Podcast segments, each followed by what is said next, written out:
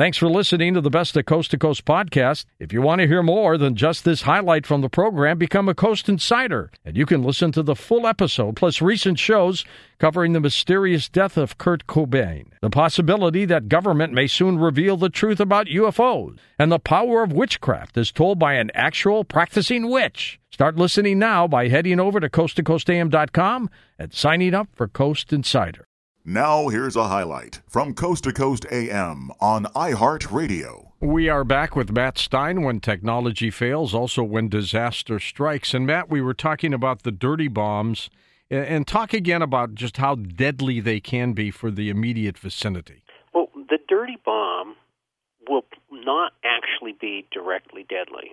The scare from that is that if you ingest some hot particles, then you'll get cancer somewhere down the road. Mm-hmm. And so it's more of a fear factor. In other words, outside of the actual explosion killing people, say it blows up a block, a city block or something, you know, outside of that, it's more of the disruption to businesses because who wants to live and work in an area where there's radioactive stuff sitting around and it's not all been, you know, and they're going to have to go in with radiation suits and, and, and Geiger counters and radiation meters and find the spots and try to decontaminate it. So it's much more the, the fear factor and the disruption than, than actually killing you. But if you happen, and the fear is real though, because if you happen to be that guy who sucked in a hot particle in his lungs and dies of lung cancer five years later, then it you know your life's over and and and and you were out of luck.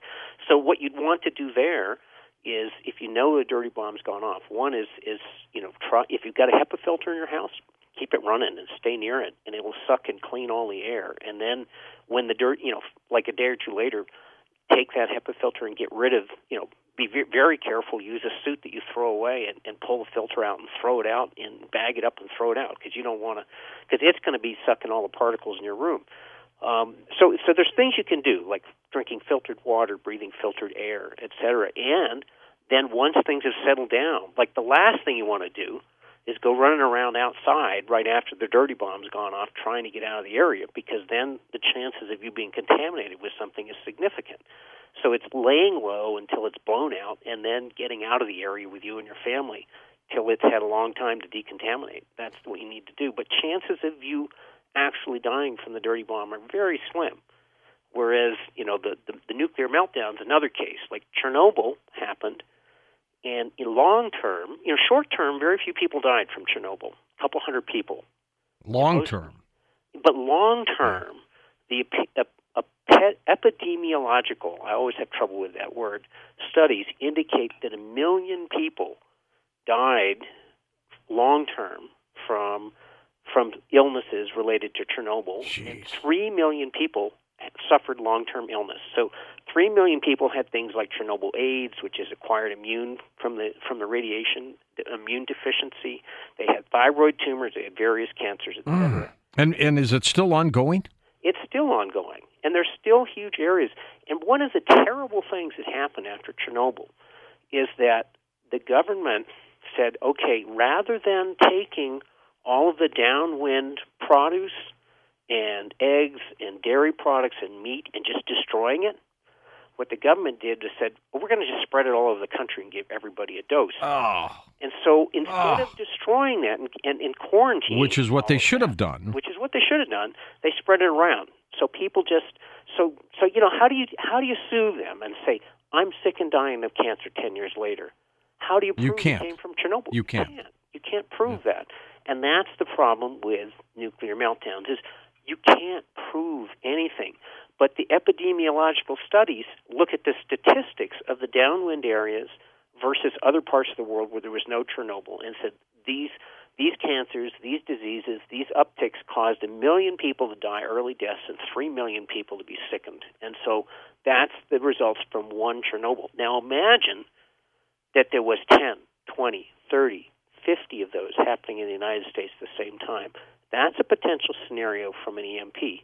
Terrible scenario. Something that we need to protect against, and it's protectable to some extent. Um, with the government could provide EMP hardened containers at each of our nuclear power plants. They could provide backup generating systems in each of those containers. They could provide backup fuel for a year's worth of fuel at each of the sites to keep the generators going. And, and they could provide protection to our, our huge transformers in the grid for about the price of a B 2 bomber, a single stealth bomber. We could prevent the end of the United States and really the end of the world as we know it in the event of an extreme solar event or an EMP terrorist attack we couldn't prevent all the bad stuff from happening, but we could prevent the end of the world type stuff happening or the end of the world as we know it. The world will continue on. Uh, humans might not, and certainly uh, it might be a horrible existence for those humans that do.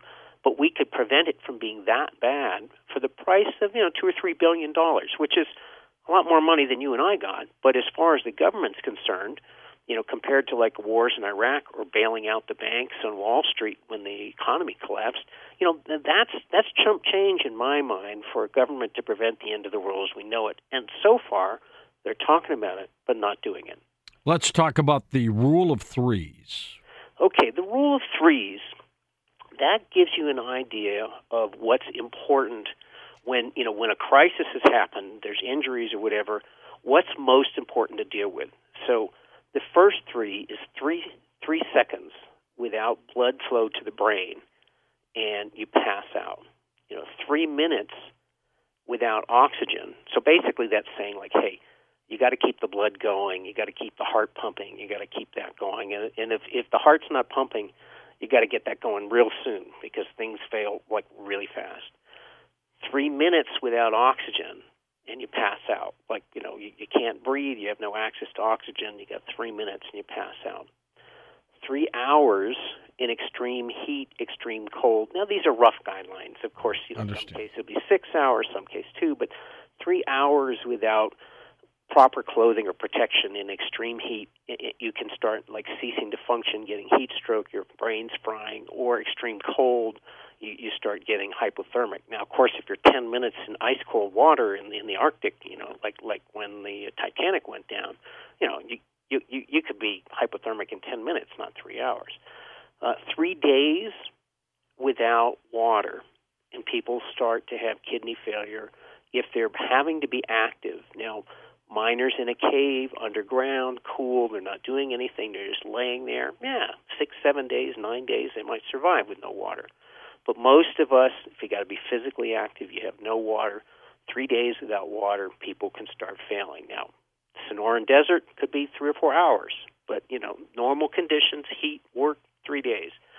Three months without food, three weeks without food. Most of us can survive three weeks. Three weeks, food. but you have to be drinking water while you do you it. You have to. So water is really so that rule of threes kind of gives you an idea of like what's most important. Three seconds without air, three minutes with, I mean, three seconds without blood flow to the brain, three minutes without air, three hours without protection from extreme environment, you know, clothing, etc.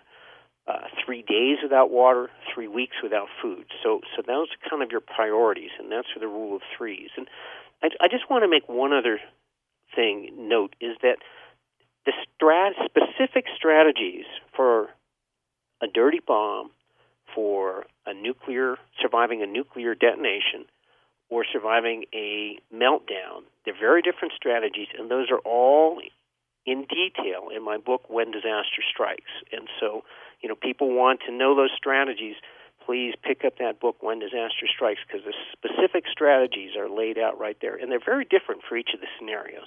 Listen to more Coast to Coast AM every weeknight at 1 a.m. Eastern and go to coasttocoastam.com for more.